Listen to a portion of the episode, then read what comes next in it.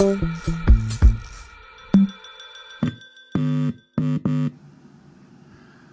אהלן, אהלן, אהלן. אה, ברוכים הבאים לעוד פודקאסט אחד של אלטרנטיב, והיום יש לי את הכבוד הגדול מאוד. אה, נמצא איתנו שאנן סטריט. שלום, שלום. אתה יודע שהכבוד שלי. אתה הכבוד יודע הדדי. שמה שתזמין אותי אני תמיד אבוא. אז בכלל, שתדע. איזה כיף. כיף לי. אז אה, וואו, אתה יודע, אני אמרתי לעצמי, כי אני מדבר עם עצמי הרבה הרבה, אתה יודע, בתוך הראש. עם קורונה. כן, בדיוק, אתה יודע, יש מלא שאלות שאני רוצה לשאול אותך, אתה יודע, אני מכיר אותך, וואו, הרבה נכון. מאוד שנים, נכון. הרבה מאוד שנים, זה לא יאומן. זמן טס. ויש המון דברים שאני לא יודע עליך בעצם, אה, ואחת הסיבות שאני לא יודע היא... אני יודע היום להגיד את זה, שמתי שהתחלתי לעבוד עם הדג נחש, אני לא רציתי להתערבב יותר מדי בסיפורים האישיים של אף אחד מחברי הלהקה, בשביל שאני אשאר, אתה יודע, איזה מין אה, מישהו מהצד. שיהיה לך את ה... הייתי אומר, הניטרליות, בדיוק, ניטרלי. שצריך אותה בשביל לעבוד עם הרכב גדול של אנשים, ובשביל שישאר, שכול- שכולם יאהבו אותך מספיק, בשביל שהעבודה תהיה גם נכונה וגם נעימה. בדיוק, ואז אני זוכר, אתה יודע, היו כל מיני דברים, אתה יודע, שבדרך כלל, אתה יודע, פתאום מישהו היה אומר, אה, כן, אתה יודע, שנן הוא כזה, הוא כזה, הוא כזה, אתה אומר, וואלה, באמת, לא ידעתי אף פעם. אז הנה היום. אוקיי, יאללה, פייר אווי. יאללה, מעולה. אז קודם כל, אה, איפה גדלת, איך גדלת? אה, נולדתי ב-71 בירושלים, אה, גדלתי עד גיל 7, עד כיתה ב' הייתי בשכונה שנקראת שמואל הנביא, שהיום היא חרדית לגמרי. בזמנו הייתה מעורבת חרדית, חילונית, אה, היה שם הרבה הרבה פנתרים שחורים, אז ב-71 ובתחילת שנות ה-70. אה, בבניין שלי היו אה, מהגרים, כל הבניין היה מהגרים. מה זאת אומרת מהגרים? זאת אומרת, מתימן, יהודים כולם. אוקיי.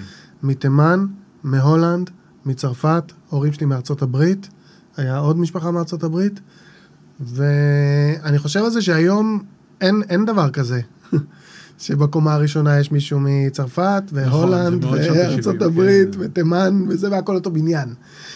וזה עושה משהו. וגם מבחינת המיקום של הבניין עצמו, אז היה ממוקם, הייתי במרחק הליכה שווה מירושלים החרדית, החרדית החרדית, זאת אומרת, אה, מאה שערים, והשכונה שמתחת, שזה שכונת בוכרים, שזה שם הרב עובדיה יוסף התחיל, וש"ס. ומרחק הליכה זהה משייח' ג'ראח, שרק השבוע, אנחנו שומעים שייח' ג'ראח כל שבוע, והיא גם שם הייתה בשנות ה-70, וזה היה מרחק הליכה, והיינו הולכים את זה, היה טיול שבת לשם, והיה טיול שבת לשם, ברגל. זאת אומרת שבאמת מגיל אפס הייתי חשוף למלא מלא השפעות שירושלים יד- ידעה ועדיין יודעת להציע. ואתה גדלת דתי או חילוני? אני גדלתי קונסרבטיבי. קונסרבטיבי. בארצות הברית מאוד מקובל וידוע, פעם זה היה הזרם הכי גדול בארצות הברית, היום לדעתי כבר לא.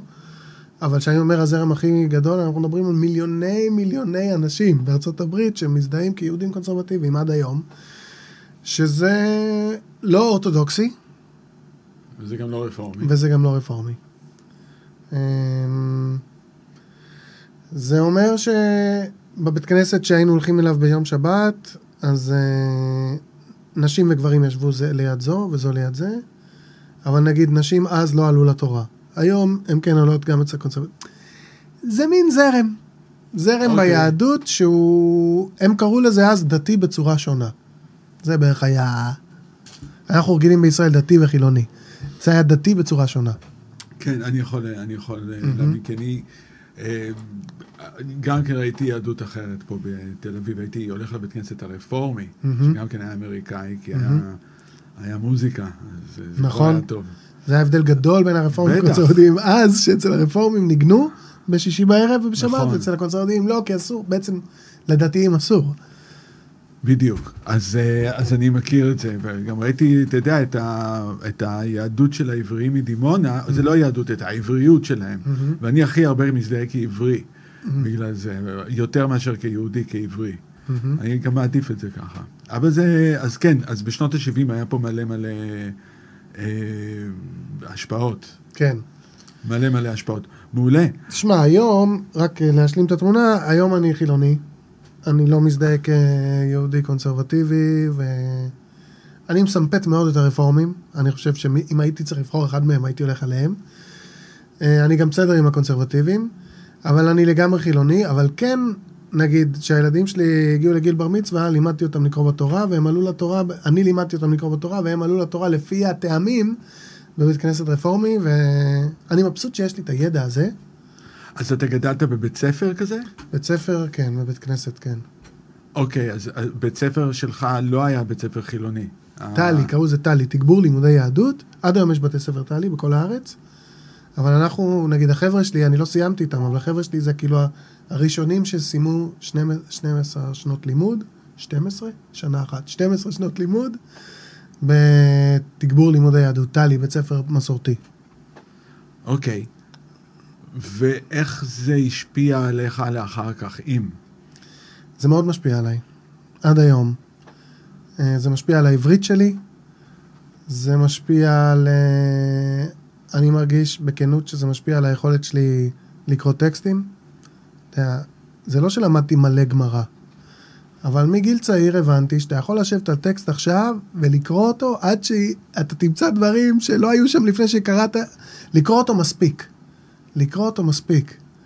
ולראות את האורגינל קופץ מבין האותיות. אפילו אם המחבר לא התכוון. פשוט לשבת על החרא הזה עד. עד, ש... עד שקורה משהו. זה מה שהם עושים, אתה יודע, הם יושבים, הם קוראים תורה, הם קוראים גמרא, ואז אחד אומר, כן, אבל אם, אתה יודע, כאילו הקטע הזה, זה יש לי. וגם בתור בן אדם שכותב שירים, נוח לי לכתוב חרוזים מעברית של תנ"ך ומעברית של נוח לי, אני, אני, זה לא נשמע לי מלאכותי, זה נשמע לי עוד כלי שאפשר להשתמש בו. אני, זה מאוד מאוד מסביר את הכתיבה שלך, כי אני זוכר באמת ש... אה, שלא, אני לא זוכר את השורה הזאת בדג נחש, אבל שלבוא לשמה שלא באו על שמה, לא זוכר. נכון, נכון כן, מתוך שלא לשמה תבואו לשמה, זה בלזוז. נכון, נכון בדיוק, נכון. ואז אני זוכר שמישהו מהלהקה אמר, אתה יודע שהוא גדל דתי, ובגלל זה הוא אומר את השורה הזאת, וזו כן. הפעם הראשונה. והאחרונה, גם כן, אתה יודע שכאילו הנושא הזה כאילו לרגע קפץ, אבל אמרתי, וואלה, אתה יודע. אתה יודע, זה נגיד השיר של הברירה הטבעית. והיו מורחים את האותיות בדבש, ואומרים לו חביבי לקק. אתה זוכר את זה בברירה הטבעית? אני זוכר משהו כזה בכפר והייתה תורה שבפה מתוקה מטעם של דבש, אוקיי? זה מתוך שלא לשמה באו לשמה. זאת אומרת, אתה ת, תלמד את התורה, אתה תלקק את האותיות בדבש, ואז אתה תגיע כאילו מתוך שלא לשמה. הסיבה תהיה לא נכונה שאתה תיכנס לעניין, אבל אתה תגיע לעיקר בדרך הכרטיס כניסה הזה, זה מה שהתכוונתי אז, שעם הגרוב, שירקוד, אתה תבוא בשביל לרקוד, אבל ידבק לך גם כן הרעיונות. זה מה שהתכוונתי. ווא. כן. יפה, אז, ואז אה, שירת בנחל, נכון? נכון, גם זה, גם זה קרה. נכון. הלכתי, הייתי בפנימייה אה, בנגב, זאת אומרת הייתי במסורתי עד כיתה ט' וי', י"א, י"ב למדתי במדרשת שדה בוקר. אה, בנגב, בקבר בן גוריון שם, ואחרי זה הלכתי לנחל, לשומר הצעיר. כן, אתה יודע, תקופה. ואז אני רגע חוזר לשנייה לירושלים. אתה תמיד התגאית, ב, אתה יודע, בבית"ריות, כן. בעמדה לבית"ר ירושלים. ובמשך השנים, בית"ר ירושלים הפכה להיות הסמן האוהדים, האוהדים של בית"ר ירושלים הפכו להיות כאילו הקצה של הימין נכון. בכדורגל הישראלי, ואתה לא בדיוק הקצה של הימין. לא, רחוק מזה, רחוק מזה. איך זה... אתה יודע, איך היית עם הדבר הזה? כמה זמן לקח לך, כאילו, אתה יודע, שמה, עברת זה... עם זה סרטים? כאילו? בטח, בטח. תשמע, אני בעצם אף פעם לא אהבתי את הגורמים הפשיסטיים בתוך הקהל של בית"ר ירושלים. שאני לא הייתי עיוור, הם גדלו וגדלו וגדלו. היה, נהיה, היו, היו קצת פשיסטים, נהיו מלא פשיסטים, אתה יודע. אני אנטי פשיסטי, בכל ארץ, גם בארץ שלי וגם בעיר שלי, אנטי פאקינג פשיסטים. ולקחתי את הילדים שלי למשחק, ופתאום אה, כל הקהל צועק מוות לערבים, מוות לערבים. אמרתי, אוקיי, אני, אם אני לא יכול לבוא עם הילדים שלי לכדורגל, המקום שלי לא פה. והפסקתי ללכת לכדורגל, ומה שקרה זה שאחרי כמה שנים הקימו את ביתר נורדיה ירושלים, כי מסתבר שהיו עוד כמה מאות אנשים כמוני, שעברו בדיוק את אותה חוויה, שאמרו, ביתר ירושלים כן, גזענות לא, למה זה חייב לבוא ביחד? והקמנו את ביתר נורדיה ירושלים, שזה קבוצת אוהדים, אנחנו הבעלים גם של המועדון, אנחנו משלמים כל שנה, כל חודש. והקמנו קבוצה של פורשי ביתר ירושלים, שמתנגדים לגזענות ולאלימות, וחצי קהל זה ילדים. כולם באים עם הילדים. והתחלנו מליגה ג' ועלינו לב' ועכשיו אנחנו באלף, ויש לנו עונה מאוד קשה, ויכול להיות שחמסה חמסה. בואו נקווה שנישאר באלף. אבל זה תענוג, הולכים ביום שישי, נוסעים לכל מיני חורים בארץ, תמיד יש שחקנים ערבים אצלנו. תמיד, אסור, תמיד איזה מישהו בורח לו איזה קללה על השופט, יא בן זונה, ואומרים לו, אה, יש פה ילדים, בחייאת, יש פה ילדים, כאילו, הכל כזה חינוכי ויפה, וזה כמו שספורט צריך להיות. אז אה, עכשיו אני אוהד בית"ר נורדיה ירושלים. בקיצור. כדורגל אנגלי. כן, זהו. הבן שלי אוהד ליברפול, אבל קשה לי להתחבר. אני צריך את זה מקומי. לא אכפת לי שזה יהיה פחות טוב. אבל אתה יודע שהמסירות יהיו פחות יפות. גם, תחשוב, עברתי מלאהוד קבוצות בליגת העל, ולביתר, אתה יודע, שיחקו נגד ריינג'ר, שיחקו נגד אה, ספורטינג ליסבון, הגיעו לזה, ואתה בא לטדי, והיינו מקבלים בראש, אבל אתה יודע, היינו עומדים שם מול שחקנים. ואז לליגה ג'. ו... אבל... אבל מה שקורה לך בלב זה אותו דבר. וואלה. זה אותו דבר, אתה כזה רוצה שזה יצליח. זה מצליח פחות פעמים, אבל אתה רוצה שזה יצליח. זה כיף. גם שותים בירות בליגה הנמוכות, אבל יותר הקצב שלי. כן, זה יותר, כן, זה יותר הנג. זה הנג, זה מה שזה. זה הנג שחבר'ה סבבה, שנמאס להם מגזענות, והם צריכים קבוצת כדורגל לאהוב. ואתה ממש נוסע בימי שישי ל- למשחקים? בטח, בטח, וואו. בטח. אנחנו מדברים טרום קורונה, בקורונה זה... כן. כל הזמן מבטלים וזה, אבל גם הייתי בשעריים עכשיו בקורונה, כן, נוסעים. תשמע, זה ליגה א' דרום, אז אני לא צריך לנסוע. יש לי חצי מדינה.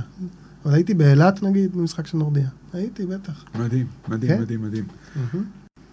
ואז אה, איזה מוזיקה, על איזה מוזיקה אתה גדלת בתקופה, בתקופת אז?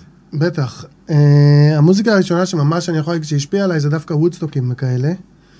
כי ההורים שלי היו היפים והיה בבית מלא תקליטים. והלהקה הראשונה שממש אהבתי זה הדורס. והייתי, הכרתי את כל השירים, כל המילים, כל האלבומים, כל הזה, כל הזה. ואחרי זה הנדריקס ודילן ו... Grateful Dead, ואחרי זה The Who, ו Led Zeppelin, ו Deep Purple, דברים יותר קשוחים כאילו. ותמיד ליד האלבומים של הרוק, היה גם כזה Temptations. אני יותר Motown vibes. כן. גם את זה ממש אהבתי תמיד מההתחלה. כאילו, אם הרגשתי שמישהו מדמם את זה, אהבתי את זה. אם הוא דימם את זה בכסח, סבבה. אם הוא דימם את זה ב... And baby you're so sweet, גם טוב לי. כאילו, העיקר שאני ארגיש את האמוציות שלו יוצאות מהפה, או שלה. כי ג'ניס ג'ופלין נגיד זה אותו דבר. כן, כן. אמ, ואת האמת שהיפ-הופ, כשהגיע לארץ, לא, לא התחברתי בהתחלה. חבר שלי, כרמי, שאתה מכיר אותו, הוא כל הזמן אומר, Beastie Boys, Beastie Boys, Beastie Boys, הייתי כזה, עזוב אותי, מה הצעקות וזה. אבל זה אהבתי, התחלתי לאהוב את זה אחרי הצבא בכלל, כשהייתי באמריקה. לא יודע אם להמשיך או שאתה רוצה. לא, לא, לא, תמשיך, בבקשה. אז כשהייתי באמריקה, קניתי אוטו כזה חבוט ב-500 דולר, והיו כרטיסים, כפתורים מכניים ברדיו, והייתי שומע, כיוון- כיווננתי על תחנה של אה, רוק אה, קלאסי, שזה מה שאהבתי, וגם רוק אה, עכשווי, שזה אז היה Pearl Jam ו Nirvana וכאלה. כן. ואז היה גם איזו תחנה של Bay Area היפ-הופ כזה, שאמרתי, טוב, יש פרסומות בזה, ויש פרסומות בזה, אני אשמע גם את זה. ונהיה לי כזה מסה קריטית של שעות שמיעה של היפ-הופ, עד שהתחלתי לאהוב גם היפ-הופ, התחלתי להיגנב על זה. אז אה, בעצם... זה לא היה אהבה משמיעה ראשונה, ממש לא. לא, לא. הייתי חייב אה, זמן מנוע.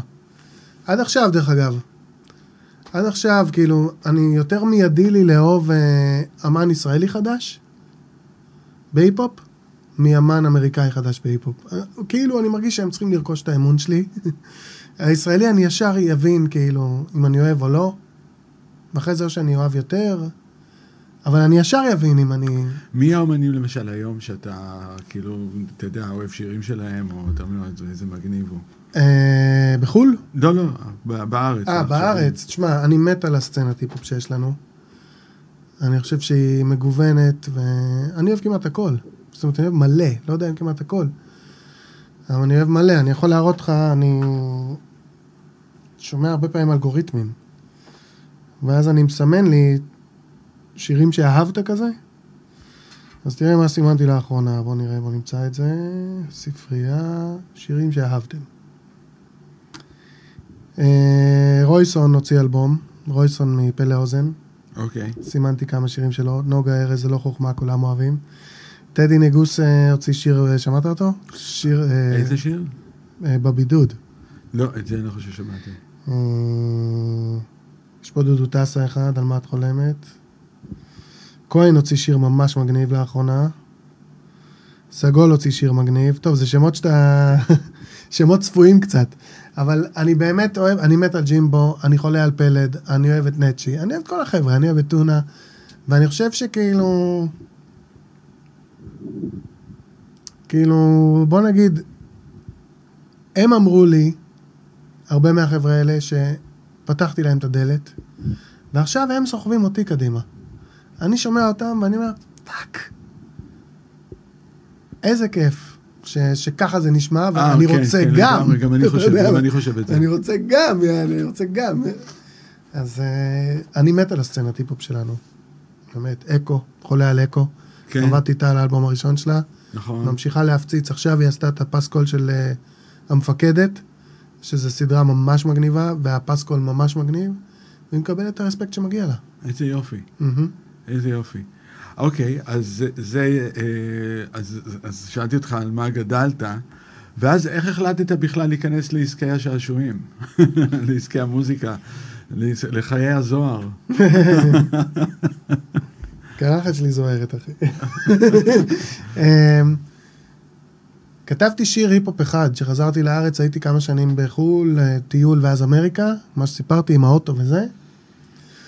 וכתבתי שיר היפ-הופ אחד באוטובוס, שלום סלאם peace. אני ו- זוכר, אתה נתת לי את זה, אני לא הכרתי אותך. נכון, נכון. נתת לי את זה. שלחנו לך את זה בדואר או משהו. אני... כן, ואז דיברתי איתך בטלפון שנים לפני ש... נכון. נכון, אוקיי. והקלטתי את זה כסינגל על דיסק. אני חושב שהקלטנו 200 עותקים ב-6,000 שקל, שזה כמובן היה סכום של כסף של... אבל הלכתי והבאתי, וזה גם משהו שאני רוצה להגיד לכולם. יענו, אם אתה עושה משהו ממש מפגר ולא הגיוני בשביל שהשיט שלך יצליח, אתה בכיוון הנכון. כאילו, להביא 6,000 שקל זה היה כמו להביא איזה ארבע שכירויות. בשביל להוציא 200 סינגלים שאין לך איך למכור. זאת אומרת, יש לך רק איך לחלק אותם. כן. אבל, אבל הייתי חייב לעשות, משהו בי אמר, אה, זה המחיר? טוב, זה המחיר. אתה יודע. ובדיעבד, אני חושב שאם אתה לא מפחיד אותך לעשות דברים לא הגיוניים בשביל משהו, מה זה לא מפחיד אותך? אתה חייב לעשות משהו לא הגיוני, אין לך ברירה, אתה בכיוון הנכון. זה, זה צעד ראשון טוב. אז, אבל כתבת את של... שלום סלאם פיס. ומתוך זה נהיה, נהיה לך חיים אחרים, כאילו שיר אחד, אה, שיר אחד עשיתי, לא, הוא לא, הוא לא כזה התפוצץ או משהו כזה, לא, אבל לא חילקתי, השיר, אבל התוצאה של השיר. חילקתי, אחד המקומות שחילקתי את הסינגל זה היה בפיקדילי שץ במדרחוב, או פיקדילי במדרחוב, ודודו שעבד בסניף הזה, והוא אמר לי, אתה יודע, שמתי ב Tower Records, שמתי בזה, שמתי בזה, ודודו שאמר לי, בואנה זה מרגש, מי אתה, מה אתה? אמרתי לו, אני ראפר, והוא אמר, יש לי הרכב אינסטרומנטלי, ואנחנו מחפשים ראפר. עכשיו, זה כמו ש... אין, אתה יודע, לא היו 50 הרכבים אינסטרומנטליים של היפ-הופ ב- בירושלים. לא היו 50 הרכבים אינסטרומנטליים של היפ-הופ במזרח התיכון. נכון? אתה יודע, ופתאום אני מחלק את הזה, ופתאום הוא אומר לי, יש לי. והלכתי לצוללת הצהובה לחזרה שלהם, והיה לי שיר אחד, ועשינו אותו שלוש שעות. את אותו השיר. מי היה בלהקה? היה דודוש, היה אה, משה, היה יאיה, והיה ירון מוהר, שעכשיו הוא מנהל את הצוללת, כן. והוא עשה איתנו את האלבום הראשון, וזהו, זה מי שהיה. אחרי זה אה, התחלפו כמה גיטריסטים, אבל זה, ואתה יודע, ודודוש ויאיה ומשה, כמו שאתה יודע, עדיין אה, בלהקה. זאת אומרת, אנחנו היינו ארבעה שם מהחזרה הראשונה. גיא ושלומי הצטרפו בהמשך, אבל גם שלומי שהצטרף אחרון, הצטרף, לפני יותר מ-20 שנה. זאת כן. אומרת, אנחנו פזמניקים בשיט הזה. יפה מאוד, ואז החלטתם, אה, אני זוכר שהחלטתם להתאבד על זה, כאילו, אני זוכר את הדג נחש שבכל מקום אפשר לראות אתכם. נכון. אה, גם אם לא רצית. כן, לא, היה לנו, הייתה לנו תקופה של אה, מ-96 ועד 98, אנחנו הופענו רק בירושלים. וואלה. רק בפאבים בירושלים, אני לדעתי עוד אפילו לא לקחו אותנו אפילו בצוללת, אבל יכול להיות שאני טועה, אולי כן לקחו אותנו בצוללת, אבל בגדול זה היה פאבים וזה. וב-98 היה לנו את ההופעה הראשונה בתל אביב, ב- בלמון, שזה שם היה... אה, יפו כזה. כן, פלורנטין. כן, פלורנטין. ואתה יודע, היה, זה היה מקום של איזה 400 איש, באו איזה 250 ירושלמים ללמון, אבל כזה, היו 400 איש, אתה יודע. ועשינו את ההופעה הזאת, ואחרי זה פתאום התחלנו לקבל הצעות, וזו התקופה שאתה מדבר עליה, כי התפעלנו פסטיבל Black and Blues, פסטיבל זה וזה, פסטיבל פה ושם, פסטיבל פה ושם. ובאמת אני חושב, שוב, בצניעות, שהבאנו איזה סאונד אחר, ואני גם חושב על זה לאחרונה, שהיינו מין crossover הכרחי בשביל האוזן הישראלית, כי בישראל זה לא התחיל עם two turntables and a microphone.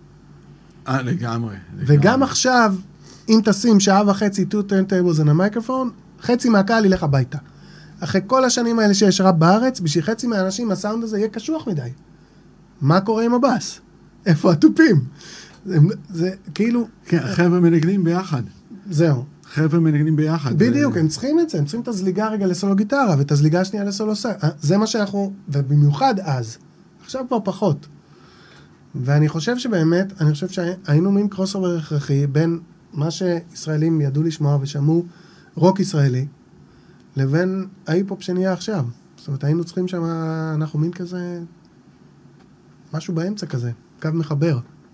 כן, כן, לחלוטין, אה, לדעתי תמיד היה ההיפ-הופ הכי ישראלי, או ההרכב הזה, זה, זה, הישראליות הייתה מאוד חזקה שם, וזה היה משהו שבהתחלה, בהתחלה, עוד לפני שהתחלתי לעבוד איתכם, אפילו הפריע לי. כן. אה, כי אמרתי, איזה מוזרים הם, כאילו, הם נורא... זה לא רק זה, גם יש לך את הקטע שאתה, בגלל שאתה כזה מנוסה וכזה uh, worldly, ואני לא מתחנף, אני הבנתי את זה. אתה נורא לא רוצה להיות, ויצא לך, ל- יצא לי לשמוע את זה מהפה שלך, אתה לא רוצה שהמוזיקה שאתה עובד עליה תהיה הסניף הישראלי של פאנק מגניב. נכון. אתה רוצה שזה, ו, וכאילו יכול להיות שבהתחלה היינו קצת הסניף הישראלי של אסי ג'אז או משהו כזה. אני מדבר על ההתחלה, התחלה, התחלה. בהתחלה? בהתחלה. מה ידענו, כאילו? אתה יודע. כן, זהו, היה, אתה יודע, אבל בסדר, אתה יודע, אני, עובדה, אני זוכר שהלכתי להופעה, ואני זוכר, זה היה בברבי, בצהריים, ביום שישי, הלכתי לראות אתכם אחרי שאבישר, אני חושב, אבישר סביר. נכון, עבדנו איתו על האמן, נכון. וגם הלכתי לראות אתכם בחזרות לפעמים, אה, ככה השקפתי על החזרות שלכם. שם במרתף, בבן יהודה. Mm, קאמלות. בקאמלות, בדיוק. ו... וראיתי כל פעם קצת התקדמות כזה, אתה יודע, כאילו מבחינתי, אתה יודע. ואני זוכר שהלכתי להופעה הזאת, ואני זוכר שאני חושב, אוקיי, הם כמו פורטרט, אבל עם ראפר. זה כאילו ההמשך של פורטרט, אבל עם ראפר, כי היה את ה... זה בדיוק היה אותו סטייל של הרכב, אתה מבין? זה היה... כן, נשפנים, שתי גרוב, נשפנים, בטח. בדיוק גרוב וכל הדברים האלה. אז אמרתי, אוקיי, אז אני לא יודע, כאילו בזה. וקובי עוז בא בדיוק לאותה הופעה, עמדנו, אני, אני זוכר ששנינו כזה, אה, אמרנו שלום בא- נכון, שלום. הוא בא בסל 140 בדיוק, לברבי. לברבי, והוא יצא עם זה שהוא אומר בואנה, זה הלהקה הבאה, אותם." אני מחתים אותם וזה, ואני הייתי כאלה, באמת? הוא החתים אותנו, וראיתי אותו הרגע, דרך אגב, והוא עשה חזרה בפפאיטו וגם אני, וכיף לראות אותו תמיד, וכיף שהוא חשב מה שהוא חשב. לגמרי, לא, הוא ראה, הוא ראה בך משהו, אה, אני חושב שהוא ראה בך משהו מאוד מאוד, אה, הוא ראה את העתיד, הוא ראה את. העתיד. יכול אני לא להיות. חשבתי על זה אז בכלל, אני בכלל לא, חש... לא הייתי בכיוונים האלה, אבל קובי עוז, מאיפה שהוא הגיע, ואז הוא גם היה בעמדה מאוד מאוד חזקה, הוא היה אז... הוא היה מחתים הוא אומנים. היה מחתים אומנים, נכון, בדיוק. נכון, החתים את פישי, החתים את הכנסייה, החתים, החתים, בדיוק, בדיוק. נכון. אז אה, שאפו, ענק. לגמרי. שאפו אתה ענק. יודע, כמה דברים אה, עולים לי בהקשר הזה. אחד, אני באמת ובתמים חושב שבכל ארץ אחרת, הדג נחש לא הייתה להקת מיינסטרים. וזה מוזר לי לחשוב את זה. כי אני, אני באמת חושב שעצם העובדה שקשה להגדיר את הלהקה הזאת, את הז'אנר שלה, זה... אני לא... אומרת, אני לא חושב שהיינו... אני חושב שבארץ אחרת, בארצות הברית, היינו מוכרים יותר עתקים, כי זה יותר אנשים. אבל לא היינו, אני לא חושב שהיה לנו כל כך הרבה סינגלים של, של מספר אחד או משהו כזה. אני חושב שזה משהו מאוד ישראלי בנו, זה מה שאני מנסה להגיד. זה היה אמור להיות ככה. לא, זה אחלה, זה. מדהים. וגם אני, אני יכול להגיד, באמת, בחלוף השנים, שבשנים הראשונות, אני חושב שאני די הייתי הנקודת תורפה של ההרכב הזה. כאילו, כתבתי? טוב, והיה לי ביטחון בכתיבה שלי, וזה היה טוב. אבל כמבצע, כי נגיד, אתה משווה לפורטרט, בשנים ההם, אחי, אין... אה, הפרונטמן שלהם אכל אותי בלי מלח. ו... לא עשיתי את זה. לא עשיתי את הלשיר הזה מגיל 15 עד גיל 25. עשיתי אותו מהדג נחש. אז זה מקצוע שצריך ללמוד אותו עד שאתה טוב בו. וזה לוקח את הזמן שזה לוקח. אז איך זה היה בעצם פעם ראשונה, או בפעמים הראשונות, כל פעם לעלות על במה ו... אתה יודע, בוא, בוא נביא אותה. כאילו, שאתה מכלום, אפילו לא היה לך עוד עוזרים על הבמה, לא היה את גיא. כלום, כלום. עמדתי שם, היה לי פאות כמו שיש לי עכשיו, הייתי מסובב אותם, מסובב אותם, כן. ואז משה היה מחקה אותי. ככה אתה מופיע? ככה? מסובב את הפאות. ואני חושב שלא הבנתי כלום על פרפורמנס.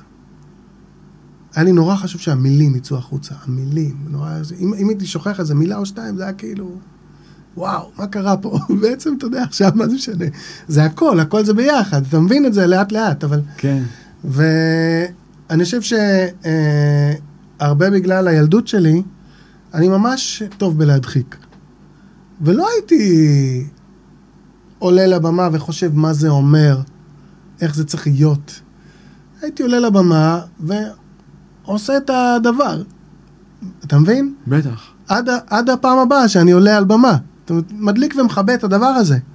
עוד לא היה לי אינפורמציה שאתה יכול להגיד, אוקיי, זה היה ככה, זה היה ככה, זה היה ככה, זה היה ככה, תעשה את זה ככה. כל פעם בא, מדליק, יורד אחרי כמה שירים, טוב, ביי.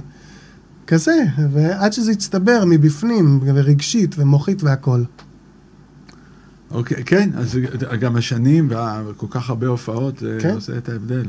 ממש. אנחנו... אני גאה להגיד שאנחנו להקה מאוד מופיעה עד היום. כן, עד היום, אתה יודע, השירים שלנו, אנחנו, אנחנו מקליטים אותם, בדרך כלל אנחנו מקליטים איתם ואז מופיעים איתם, לפעמים אנחנו מופיעים איתם ואז מקליט, גם זה היה. שאתה מופיע עם זה שנתיים, שלוש, ורק אחרי זה מקליט את זה, גם זה היה לנו. ואם זה ככה, או אם זה הפוך, תמיד הם ממשיכים להתפתח ולחיות על הבמה, ואיפה שהשיר נמצא היום, הוא לא היה שם לפני ארבע שנים, והוא גם לא יהיה שם בעוד ארבע שנים. כן, זה... הם יקבלו איזה עיבוד, איזה שינוי, איזה כן. סולו, איזה משהו ישתנה פה, נוריד בית, נוסיף ורס. נו. וזה, או ככה גם- זה צריך להיות. בדיוק, בדיוק, זה אולי זה קצת צריך כמו. הסיקסטיז הזה, שהייתי מושפע ממנו. לגמרי, זה היה Grateful Dead. בדיוק, Grateful Dead. Grateful Dead. בדיוק. אז ש- אני תמיד הרצתי, וזה במשך הזמן, אה, בעבודה איתך, אני מדבר ספציפית עליך כרגע, היה רגע אחד בהתחלה שבאתי לעבוד איתכם, אז אני זוכר, כאילו, באתי, לא הייתי לגמרי משוכנע שאני רוצה לעבוד איתכם, אבל אמרתי, יאללה, בואו נעבוד על כמה שירים ואני אגיד מה שאני חושב, ואם לא, אז זה בסדר, כאילו, אין לי מה להפסיד. ואני זוכר שראיתי את המילים שלך, ועשינו חזרה ראשונה, ומיד אחרי החזרה הראשונה אמרתי לך, תשמע, 50% מהמילים אתה צריך להעיף. אתה, יש יותר מדי מילים. ואני חושב היום, במשך השנים, אתה יודע, אם מישהו, אני לא יודע אם... אני שמעתי דברים כאלה, גם שאמרו לי בניו יורק, אתה יודע, באתי נגן, אתה יודע, וסופר ביזי, ואמרו לי, מה, you too busy, man, you got to... אבל כשזה מגיע למילים, זה מאוד, אה, אתה יודע, כאילו, אתה ישבת והתאמצת וכתבת את כל המילים האלה בבית, זה, מ, אתה יודע, מנפשך. מהמם. ואז פתאום בא מישהו ואומר לך, תוריד 50% מהמילים. מה עבר עליך שאתה הסכמת? אבל אני רוצה להגיד לך משהו, זה לא מישהו אומר לך, זה יוסי פיין אומר לך. זה א'. יוסי פיין אומר לך. וב', אפילו בוא נשים את השם שלך בצד, ואת זה שכאילו, איפה שאני לא הולך, משתחווים לי שאני עובד איתך. בוא נשים את זה בצד, כן? אתה פיצית בהקשבה. אתה אמרת לי, זה יפה, אבל אמרת את זה גם כאן. לא צריך פעמיים. זאת אומרת, זה לא שסתם אמרת, אולי בלב אמרת, השיט הזה ארוך מדי, מה לא, אני צריך היה- פה 32 תיבות, בוא נעשה שמונה. היה צפוף ש- מדי, לא אבל- ארוך מדי. אבל כשאתה טיווחת לי את זה, טיווחת לי את זה בכלים שיכולתי להבין את ההיגיון שלך. אתה מבין? באמת, אם אמרתי את זה פה, למה אני צריך להגיד את זה גם פה? אם, אם, אם, אם החרוז הזה מעביר את זה יותר טוב, אז למה אני צריך גם את החרוז? אתה מבין מה אני אומר? כאילו מצאת את הדרך להגיד לי את זה, שאני הבנתי את הלוגיקה, ויכולתי להגיד לעצמי בלב, וואלה, כי אם זה היה אני, אז לא הייתי משנה, אבל זה לא אני, זה אנחנו, ואנחנו עובדים איתו, וצריך להקשיב. מדהים. כי אני זוכר את זה, אני זוכר שאחרי יומיים, אתה לא באת חזרה למחרת, אתה לא הגעת, אה, ולקח לך איזה יומיים או שלושה לארגן את זה, ואז חזרת, אמרת, אוקיי, יש לי, כאילו, דיללתי, דיללתי. יכול להיות, אני לא זוכר. אני, אני זוכר את זה, ואז הבנתי כאילו שעבר עליך... כשאמרתי לך את זה, לא חשבתי שזה הולך להעביר אותך איזשהו... אה, לא ידעת, אבל היום אתה יודע שזה מעביר כל אחד. ברור, וואו. תשמע, אני אגיד לך עוד משהו על הדג נחש, וזה לא רק אני, זה כולנו עובדים קשה. חבר'ה עובדים קשה, לא נולדו עם כפית זהב בשום מקום. מאוד שמחים להיות בענף הזה. אה, בגדול, מאוד יענו עם תחושה של אה, הודיה שמצליחים להתפרנס מזה כל השנים האלה, וגם נעשה את מה שצריך בשביל להמשיך. אתה מבין? לעשות את מה שאנחנו אוהבים, כמו שאנחנו אוהבים, ואם זה אומר להוריד פה איזה הוק, או, להוס- או להוסיף פה איזה הוק, מחיר קטן. מדהים. כן, זה, כן ההתמדה וה... זה, זה דבר אחד שהמון אנשים לא מבינים, אני חושב, אה, אולי לגבי הדג נחש, או לגבי פרויקטים אחרים, שהם, אתה יודע, להקות בישראל, או מוזיקאים וזה, זה הכמות של ה... אה, הקדשה, dedication. שהדג כאילו כל כך מחויבים לזה לאורך כל השנים בתור קבוצה, בתור אה, אינדיבידואלים שהם בתוך קבוצה, וזה דבר מדהים, וההתמדה, ההתמדה הזאת היא מדהימה. זה דבר אחד שאני למדתי מכם, זה כאילו ההתמדה הזאת, זה מדהים, באמת, לא הייתה להקה כזאת אף פעם, כאילו ככל שהזמן עובר, אז בישראל זה עוד יותר ועוד יותר נהיה ברור, כי כאילו אין להקה שהחזיקה כל כך הרבה זמן. אה, ואם יש, אני לא זוכר כרגע. לא, יש, יש. כמה, יש כמה שבפזם שלנו, טיפקס, כנסיית השכל, יהודים. יה- אבל, אבל משתנים, ו- ה... משתנים האנשים. נכון. בדג לא משתנים האנשים. לא משתנים. זה דבר מדהים. אני אגיד לך יותר מזה, זה חשוב לנו שכל אחד מחברי הלהקה יגשים את עצמו אמנותית בתוך ההרכב. זה חשוב לנו שהדג נחש תהיה בית יצירתי לכל אחד מהחברים. אנחנו עובדים בזה. אנחנו עובדים בזה. שאף אחד לא ירגיש נגן סשנים. אה, וזה הסוד. מדהים. זה הסוד. יום אחד תכתבו ספר, אתה יודע, ביחד, קבוצתי כזה, אתה יודע איך כזה. שורה אני, שורה אתה, אתה כן, יודע, בדיוק. לא, נעשה כזה כמו, אתה מכיר, שמקפלים את הדף, ואז רואים מה כן. יצא? אז עכשיו, אני רוצה לקחת אותך אה, לתקופה, אה, לא התקופה הכי כיפית בכלל, אבל, אה, אבל, זה, אבל זו תקופה, לדעתי, סופר דופר משמעותית. אה, וזה התקופה של אה, בעזרת הג'ם. מהמם. אה, ידעתי שתגיד את זה. אהלן, אהלן, אהלן, אהלן. שאמרת לא כיפית, ידעתי שתגיד את זה. כי את בעזרת הג'ם, אני קצת, אני קצת הולך אחורה, אני, אני אסביר כאילו מה, מה היה לפני בעזרת הג'ם.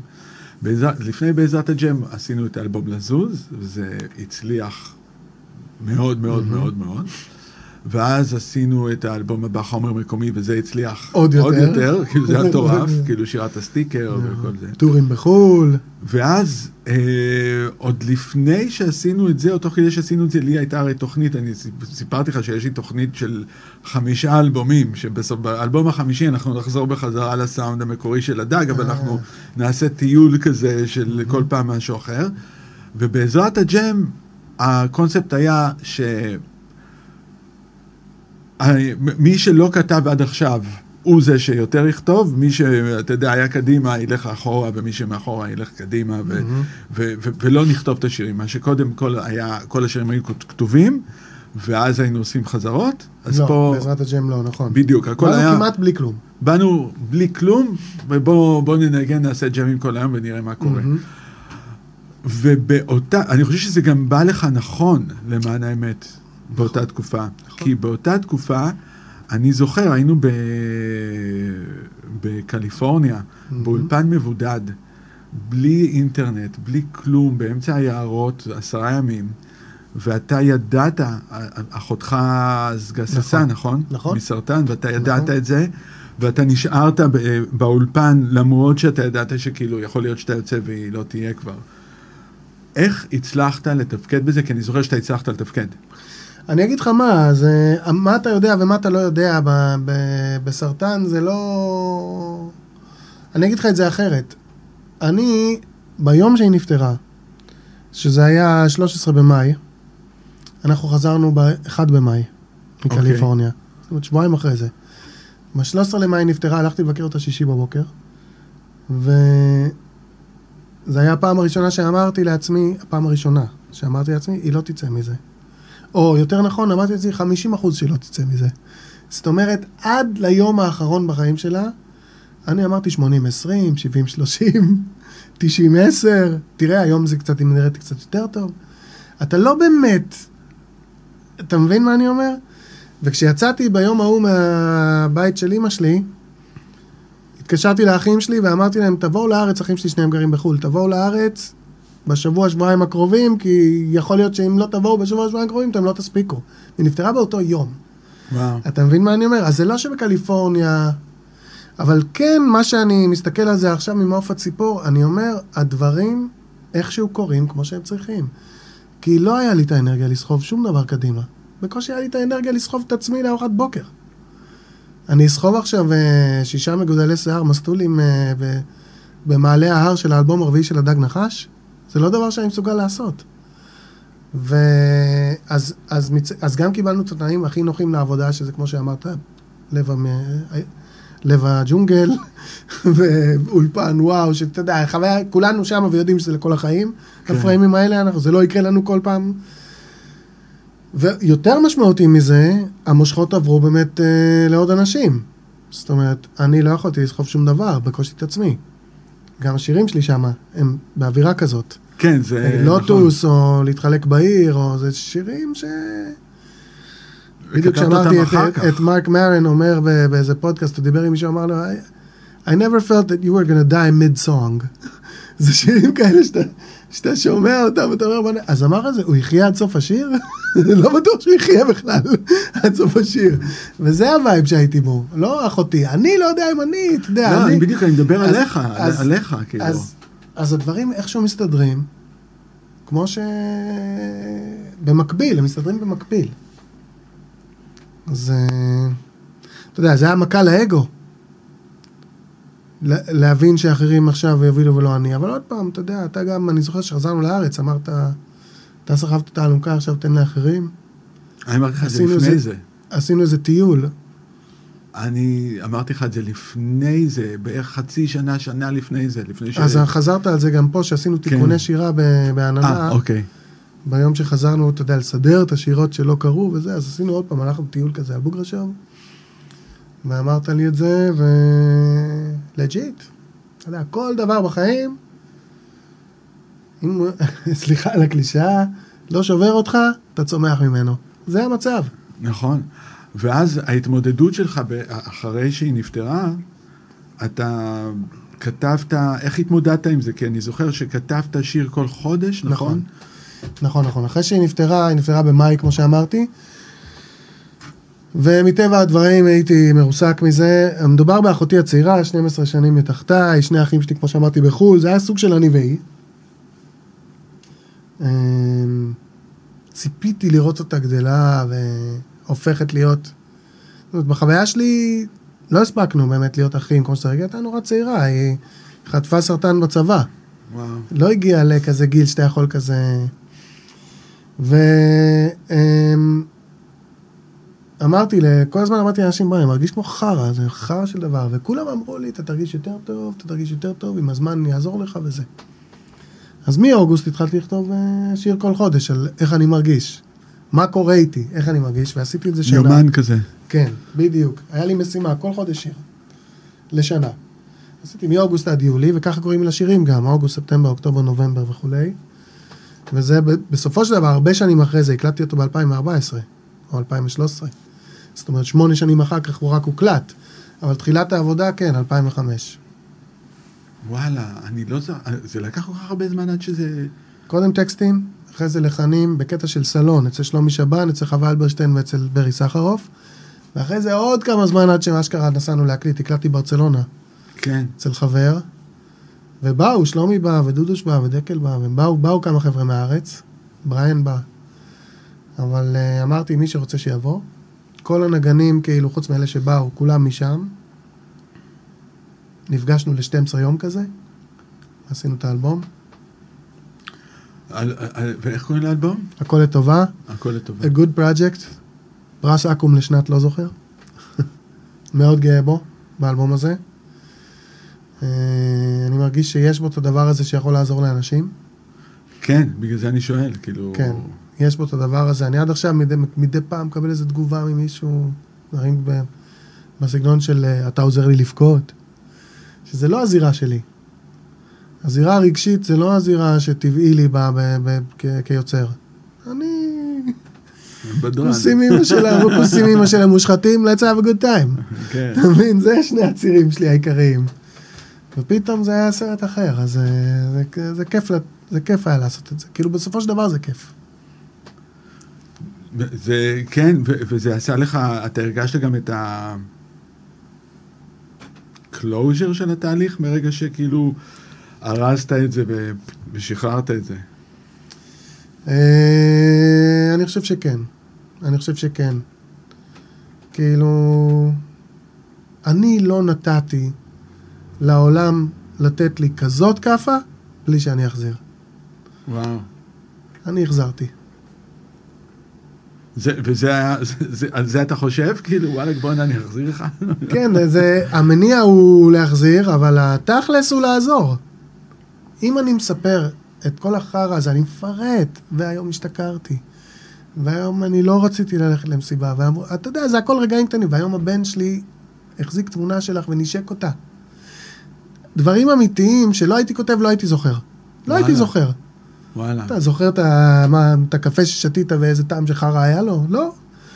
וזה אלבום מלא ברגעים האלה, ואני חושב שהרבה אנשים יכולים להזדהות עם זה בגלל זה. בגלל שזה קטן. מדהים. מדהים. מרסי. מדהים. אני יודע, כי זה אלבום ש... אני לא זוכר אם זה האלבום הזה, אבל אני זוכר שדיברתי לרגע עם נוגה ארז בפעם הראשונה, שאמרתי לה לבוא לה, אם היא רוצה להשתתף בפסטיבל באילת, אהה. ואז אה, זה היה אולי צריך לארח, וזה, כן. אז אמרתי, שנן, האלבום שלו, ואני לא לא בטוח אם זה האלבום הזה, זה האלבום הזה, זה האלבום הזה. על זה, כן, וזה היא ואורי. כן, וזה היה להם משהו, אני לא, אני לא יודע לספר על החיים שלהם, אבל היה להם משהו קרוב מדי, שהם הם יכלו להיעזר בזה, הם יכלו להזדהות עם זה. שזה בדיוק מה שאמרתי. כן, וזו, וזאת אחת, ה, אני חושב, בסופו של דבר, ה, השילוב של נוגה ארז על אותה במה ואחר כך הדג נחש, זה היה בדיוק מתאים, כי זה היה ב, ב, במקור, היא רצתה לארח אותך, מהמם. אבל זה לא היה אפשרי בגלל ה... בלי עין הרע עוד נארח אותה, תארח אותנו. בדיוק, לא, לא. הכל טוב, הכל טוב, אבל, עצם זה שזה היה על אותה במה, אז זה היה מדהים. תשמע, אני הסתכלתי הצידה וראיתי אותה רוקדת, אמרתי, וואלכ, מגניב. היום, היום ראיתי בסטורי של רוסו, הוא שם את לזוז. את וואלה. העטיפה, כן, את העטיפה, אה, משהו כזה. וזה, אז יש לי כן. יום כזה עמוס שעוד לא הצלחתי לשחק- במשחקי הדיגיטל, אבל זה גם יגיע. יש לי נסיעה לירושלים, אבל אה, לשחק בטלפון. יפה, אז איפה, אז זה מדהים, ואחרי זה עשית עוד אלבום אחד. נכון, לאחרונה ממש. הוא יצא בינואר, אנחנו במאי. רגע, איפה השיר עם אה, חיים נחמן? אה, זה בסוף בדג. אל הציפור. אל הציפור זה ודאי. Welcome to Israel בסוף. כן. אני הפקתי? אני לא זוכר. Scratch that. אני לא זוכר את זה. אני זוכר אותנו עושים את זה באילת, בהיפ-הופ ג'אז, כן. ואני לא זוכר שאנחנו עבדנו על השיר הזה. לא. מה שעשינו באילת זה היה נפשי, נפשי, נפשי, שזה כן. מהאלבום סולו הראשון שלי, שאבי ליבוביץ' הפיק. לא, אני אני מדבר על נפשי, סליחה, אני מדבר רק על נכון, נפשי. זה לא על- עמנואל הרומי, זה לא חיים לא כן נחמן ביאליק, לציפור, זה לא זה כן 400 לציפור, שנה לפניו. לא כן לציפור, נכון, נפשי. כן. אז זה עשינו עם אה, אבי, אבי ליבוביץ' הפיק את זה, וזה יצא אני וחווה אלברשטיין במקור, ובאילת עשינו את זה קרולינה ואני. וכמובן כל החבר'ה על הבמה שהיו איתנו. כן. כן, זה ניצן זעירה נתן לי את הטקסט הזה. תשמע, אני אוהב קצת שירי משוררים. אני לא יודע אם זה קשור למה שדיברנו עם הבית כנסת, לא יודע, אני לא מפחד מעברית מעניינת. לא מפחד מזה, אני, זה לא מרגיש לי זר בפה. זה מרגיש לי נוח. וככה יצא שנתקלתי עם אה, עמנואל הרומי, ונתקלתי עם חיים נחמן ביאליק, ונתקלתי באלבום האחרון שיצא, שלי, עם מרים אלן שטקליס, בשיר ואמרתי לעצב, שדודו שפיק, ואני שר עם ריף כהן. זה השיר שהכי הצליח באלבום הזה, וזה טקסט, אתה יודע, גם משוררים בעצם. אז uh, אני אוהב את זה. חבוב, אתה עוף מוזר ידוע. בדבר הזה, כי אין הרבה ראפרים שתופסים את אה, ביאליק. אבל עוד פעם אני אומר לך, זה, זה הגשר הזה בין מה שהיה, כי זה היה, שירים משוררים זה היה לפני הדג נחש. נכון. אוקיי? ויואו יואו זה היה אחרי הדג נחש, והיה צריך באמצע משהו. מדהים, זה עדיין השראה גדולה. איפה אתה רואה אה, לפחות את עצמך בעוד עשר שנים יצירתית, או חמש שנים, או whatever, אתה יודע, אבל אתה יודע, בתור בן אדם הרבה יותר מבוגר, בוא נגיד, יצירתיות, מה? רק שלא תיעלם, החיידק היצירתי הזה שלא ייעלם, ושלא נעשה יותר מדי דברים מהסיבות הלא נכונות. אפשר מדי פעם לעשות משהו. יש לי גוף יצירה שמאפשר לי להיות ילד רע ולעשות משהו מהסיבות הלא נכונות פעם ב... אבל אסור שזה... צריך להתמיד לעשות דברים מהסיבות הנכונות. אמ, אני אוהב היפ-הופ אקספרימנטלי, ואני לא מתעסק בזה מספיק, ואין בזה מספיק בישראל. אה, אז בא לי לעשות משהו היפ-הופ אקספרימנטלי.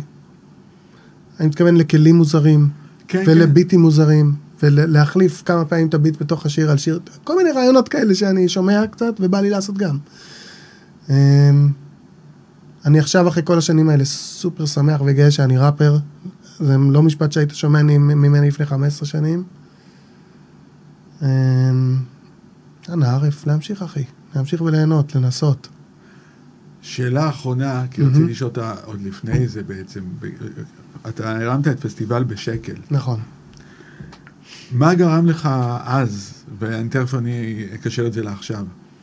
אז הסיפור שבעצם הוליד את פסטיבל בשקל זה, זה אמ, שאחרי שהוצאנו את האלבום הראשון, אה, שקובי יוזף הפיק, אז פתאום היו לנו להיטים גדולים שכל הארץ הכירה.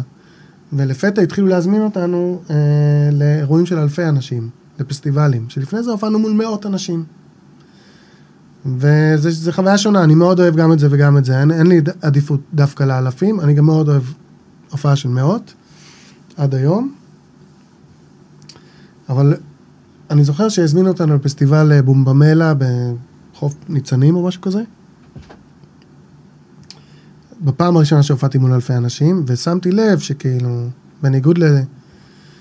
להופעות שהייתי מורגל בהן, שאתה רואה את כל הפרצופים, ואתה אפילו יכול להגיד, בוא'נה, למה הוא יוצא להשתין בשיר הזה? כאילו, מה, אני לא עשיתי אותו טוב? פתאום אתה רואה מולך שטיח של אנשים, אין להם פרצופים, וכשאתה אומר יואו יואו, קפוץ קפוץ, קופצים, שטיח של אנשים קופצים. זאת אומרת, זה אנרגיה מאוד חזקה, ותחשוב פעם ראשונה שהיה לי כזה דבר. וירדתי מהבמה, כולי מפוצץ באדרנלין הזה של אלפי אנשים רוקדים ל shit שלך, פעם ראשונה. והלכתי לשירותים לשטוף פנים או whatever, ובתוך השירותים ראיתי שני חבר'ה שהתפלחו לפסטיבל הזה, בשחייה, והם פחדו לצאת מהשירותים כי לא היה להם את הצמיד שמחלקים בכניסה. הם, אחי, הדפוק, אם הריצה יתפסו אותנו, יעיף אותנו בזה. ופתאום, אני הרבה פעמים אומר שנכנסתי סופרמן לשירותים ויצאתי קלאר קנט. כאילו, במקום להיכנס קלאר קנט ולצאת סופרמן, נכנסתי ככה ויצאתי כזה, יצאתי עם בואס, אמרתי, וואלה, איזה זין שמסיבות כלכליות, פרופר, לא כולם יכולים להיות ח... שותפים לחוויה הזאת המטורפת שעכשיו אני פעם ראשונה חווה אותה, זה לא תקין השיט הזה. וככה נולד הרעיון של פסטיבל בשקל, שנעשה פסטיבלים ששווים 200 שקל, אבל שעולים שקל אחד. ועושים אותם בעיירות פיתוח ובשכונות. וסחבתי את זה ביחד עם אשתי, בעלי ועם כרמי, שדיברנו עליו קודם, ועם חיים מוליאל, חבר טוב, ועם עוד אנשים מאוד מוכשרים, ועם הדג נחש. סחבנו את זה 10-12 שנים כזה. בעצם עד שנולדה הבת שלי, היו לי שני בנים ובת, ובשלושה ילדים זה כבר היה קשוח. אבל זה עדיין קורה, ותנועת תרבות מריצים את זה. אני לא קשור, אבל זה, זה הסיפור של פסטיבל בשקל. אז אתה רואה היום איזשהו... אה, אני לא ידעתי את כל ההיסטוריה של הדבר הזה, זה אני, אני יותר מה שקלטתי זה כאילו, אה, אתה יודע, זה פסטיבל שמביא מוזיקה למקומות שבדרך כלל המוזיקה לא, לא מגיעה לשם. כן. אנחנו לא רצינו שיהיה ניתוק תרבותי בחברה הישראלית, שסיבות של אה, מרחק גיאוגרפי ומחסור בכסף לא ינתקו, אנחנו יחידה תרבותית מגוונת, אבל אחת. אז עכשיו יש את הקטע הזה של... אה, התפוצץ להרבה אנשים בפנים, הקטע ש... של מה שהיה עכשיו ה... בעשרה ימים האחרונים, של המלחמה, של המבצע, ואז אה, ערביי, אה, הרבה עיירות, אה, ערים כמו יפו, ירושלים, עכו וכל זה, אתה יודע, נהיה בלאגנים. ובעצם כאילו יש מאוד את הקטע הזה, ש... ואני גם כן הרבה פעמים מרגיש את זה, את הניתוק. כאילו מצד אחד יש... מסעדות והולכים וזה, אבל לא יושבים אף פעם אצל אחד השני בבית, לא מנגנים ביחד בדרך כלל, לא, יש הרבה דברים שלא קורים. Mm-hmm. אתה היית רואה את עצמך עכשיו, כאילו, כי אני יודע שאתה, מנטלית אתה שם, אבל אני לא יודע אם אקטיביסטית, מרים או, או, או עוזר משהו, כזה, אתה יודע למה אני מתכוון? להביא משהו, כי עכשיו כולם אומרים צריך לעשות בחזרה את החיבור בין ה... שמע, אני אענה לך ככה, אני רואה את עצמי כמישהו שעובד כל יום אה, על החיבור הזה, על הגשר הזה. שלושת הילדים שלי בדו-לשוני, אה, שזה בית ספר יהודי ערבי בירושלים, שלושתם. אה, אני לומד ערבית כבר יותר מעשר שנים, באופן פרטי, מדבר ערבית. אה, ויש כמוני הרבה אנשים, והם לא הולכים לשום מקום. זה מאוד כאב לנו, מה שהיה עכשיו. אני חושב בצניעות שלנו כאב יותר. כי אנחנו ראינו את כמה עבודה עוד יש. כמה עבודה עוד יש, כי כשאתה, כשאתה בתוך הבועה היהודית-ערבית הזאת, אתה, אתה לא רואה כל יום כמה עבודה עוד יש, להפך, אתה רואה תקווה. ופתאום מה שקרה זה היה קשה מאוד. אבל אני אומר לך באחריות, שה vibe הזה של לבנות את הגשר, אה, הוא לא הולך לשום מקום. יכול להיות שהוא מתחזק. יכול... בסופו של דבר החיים זה מטוטלת. ו... כן. והפויה הוא, הוא יקבל את הקונטרה שלו מהסבבה. ולצערנו, כשהפויה תחזור, היא תחזור גם כן בכוח של הסבבה וכולי וכולי, ומישהו בסוף ינצח, ואני משקיע מה שצריך בשביל שזה יהיה הטובים. ואני לא מתבייש שזה יהיה הטובים. אני בגזענות מותח את הקו. לא אכפת לי מה אנשים מצביעים, על הזין שלי. אם עשית את כל החשבון שלך ויצא לך ביבי, תהיה בריא. תהיה בריא. אני לא מסכים, אבל תהיה בריא. גזענות, שמה חייבים למתוח את הקו. אנחנו פאקינג יהודים. אנחנו יהודים. בגזענות חייבים למתוח את הקו. אז מתחתי אותו. אוקיי. זה, אתה יודע שלא הייתי שואל את השאלה הזאת את אף אחד אחר. אתה יכול לשאול אותי מה שאתה רוצה, אחי. מה שאתה רוצה. לא, נראה לי, נראה לי, תשמע, אנחנו, אה, אתה יודע... יש לי קשרים אמונתיים עם ערביי מזרח ירושלים, עם פלסטינים ממזרח ירושלים. לא היה לי. הם לא ידעו מה זה ומי זה ומה זה, ורק אחרי נגיד 15 שנות הדג, 17 שנות הדג, 20 שנות הדג, פתאום אני הולך ואני יושב באיזה פאב שאני יודע שבאים אל הפלסטינים ואני רואה שהם מזהים אותי, הפלסטינים ממזרח ירושלים, ואני מנצל את זה שהם מזהים אותי בשביל לנסות ולעשות קשר תרבותי, אבל זה לא דבר קל, כן. אבל כבר יש שירים שהפקתי לאנשים, ויש, יש, יש, ויהיה עוד גם. וואו, מדהים. כן, אני גם כן, אני חושב שהמוזיקה, המוזיקה, תשמע, המוזיקה, ההיפ-הופ, שינה, אני חושב שבגלל ההיפ-הופ בסופו של דבר ברק אובמה היה נשיא ארצות הברית. אם לא היה את להיות. ההיפ-הופ, זה נכון, לא היה קורה. נכון, זה לא היה קורה, זה לא היה נכנס לתודעה ככה. שזה אפשר בכלל, כן. נכון? אתה גם, אבל אה, אתה הבאת לנו את פאדל, הכרת לנו את פאדל, ועשינו את כל האלבום הזה שהושפע בכלל, מ- אתה יודע, מדברים כמו... אה, זה היה 47 הדרישה שלי, כאילו, אנחנו לא לא נקשיב יותר להיפ-הופ אמריקאי, אנחנו נקשיב ל- למוזיקה אזורית, נכון, מפה, נכון, נכון. ונתתי לכם אה, נכון. אלבומים במשך איזה שנתיים כזה להקשיב לפופ מלבנון ומצרים וזה, בשביל שנביא את... אה, נכון? את זמן להתעורר כמו שזה, אני, נכון. אני הבנתי את זה, ו- ובאמת אז, אם אתה זוכר, זה היה מה יקרה פה בעוד עשר שנים.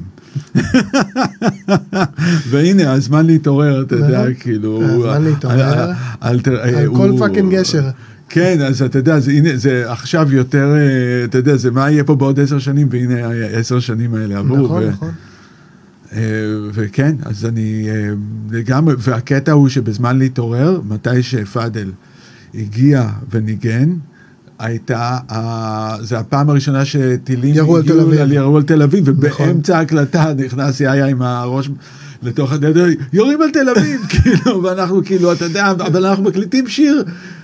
אתה יודע, כאילו, יש פה, אתה יודע, שילוב של תרבויות, על מה אתה יודע, אני מדבר? כבר לא זוכר, אני לא- כבר לא זוכר אם זה באמת קרה או שרק אני זוכר שזה קרה וזה לא קרה, אבל נראה לי שעמדנו שם בחדר מדרגות איתו, ומשה אמר לפאדל סליחה אחי, ופאדל אמר לו סליחה אחי, לא התכוונתי, לא התכוונתי, אתה יודע. לא, זה, אני זוכר, זה היה רגע מאוד מאוד חזק, סגרנו את, ה, את הסשן הזה פתאום יחסית די מהר, ופאדל מיהר בחזרה ל...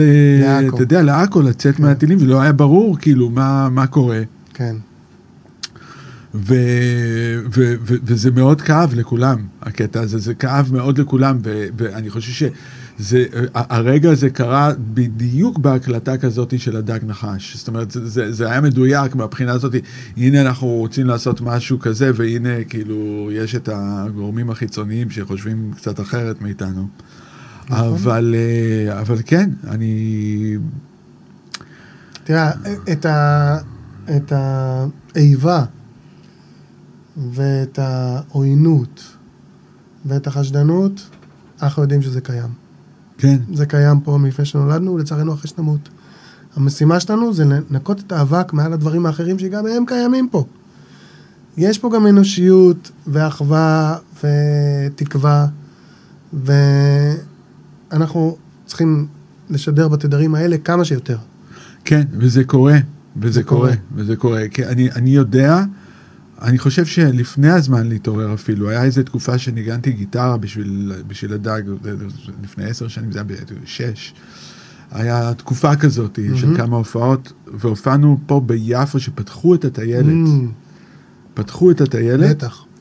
ו- ואני נגנבתי מכמה קהל ערבי היה, ששר את כל המילים של הדג נחש, זה הדהים אותי. ואתה זוכר מי פתח לנו בהופעה הזאת? אה, כן, סיסטם עלי, סיסטם עלי, בדיוק. שזה יהודים וערבים מיפו, זאת אומרת, יש כבר, יש, רק צריך עוד. זה צריך שזה יהיה הרוב. זה הכל. כן. שאנן, היה לי תענוג. גם מדהים. לי, איזה כיף שהזמנת, תודה רבה. תודה אחי. רבה לך. ואני רק רוצה להגיד לפני שאנחנו נפרדים, תודה רבה לסלון בן דוסה, לאודי, לליאור בייגל, פייגלסון בייגלה, שפה מקליט. בוא, בוא, בוא תראה את עצמך פעם אחת. בייגלה או רועי? לא, רועי, רועי. אה, רועי, בוא, שלום רועי, תודה לרועי. רועי עם הדג נחש מאז שאני כמעט זוכר את הדג נחש. ככה הוא שמור לך בטלפון. כן. רועי הדג נחש. כן. אז אה, יאללה, נתראה שבוע הבא. שבוע. הבא יהיה מוזיקה. תודה רבה, יוסי. איזה...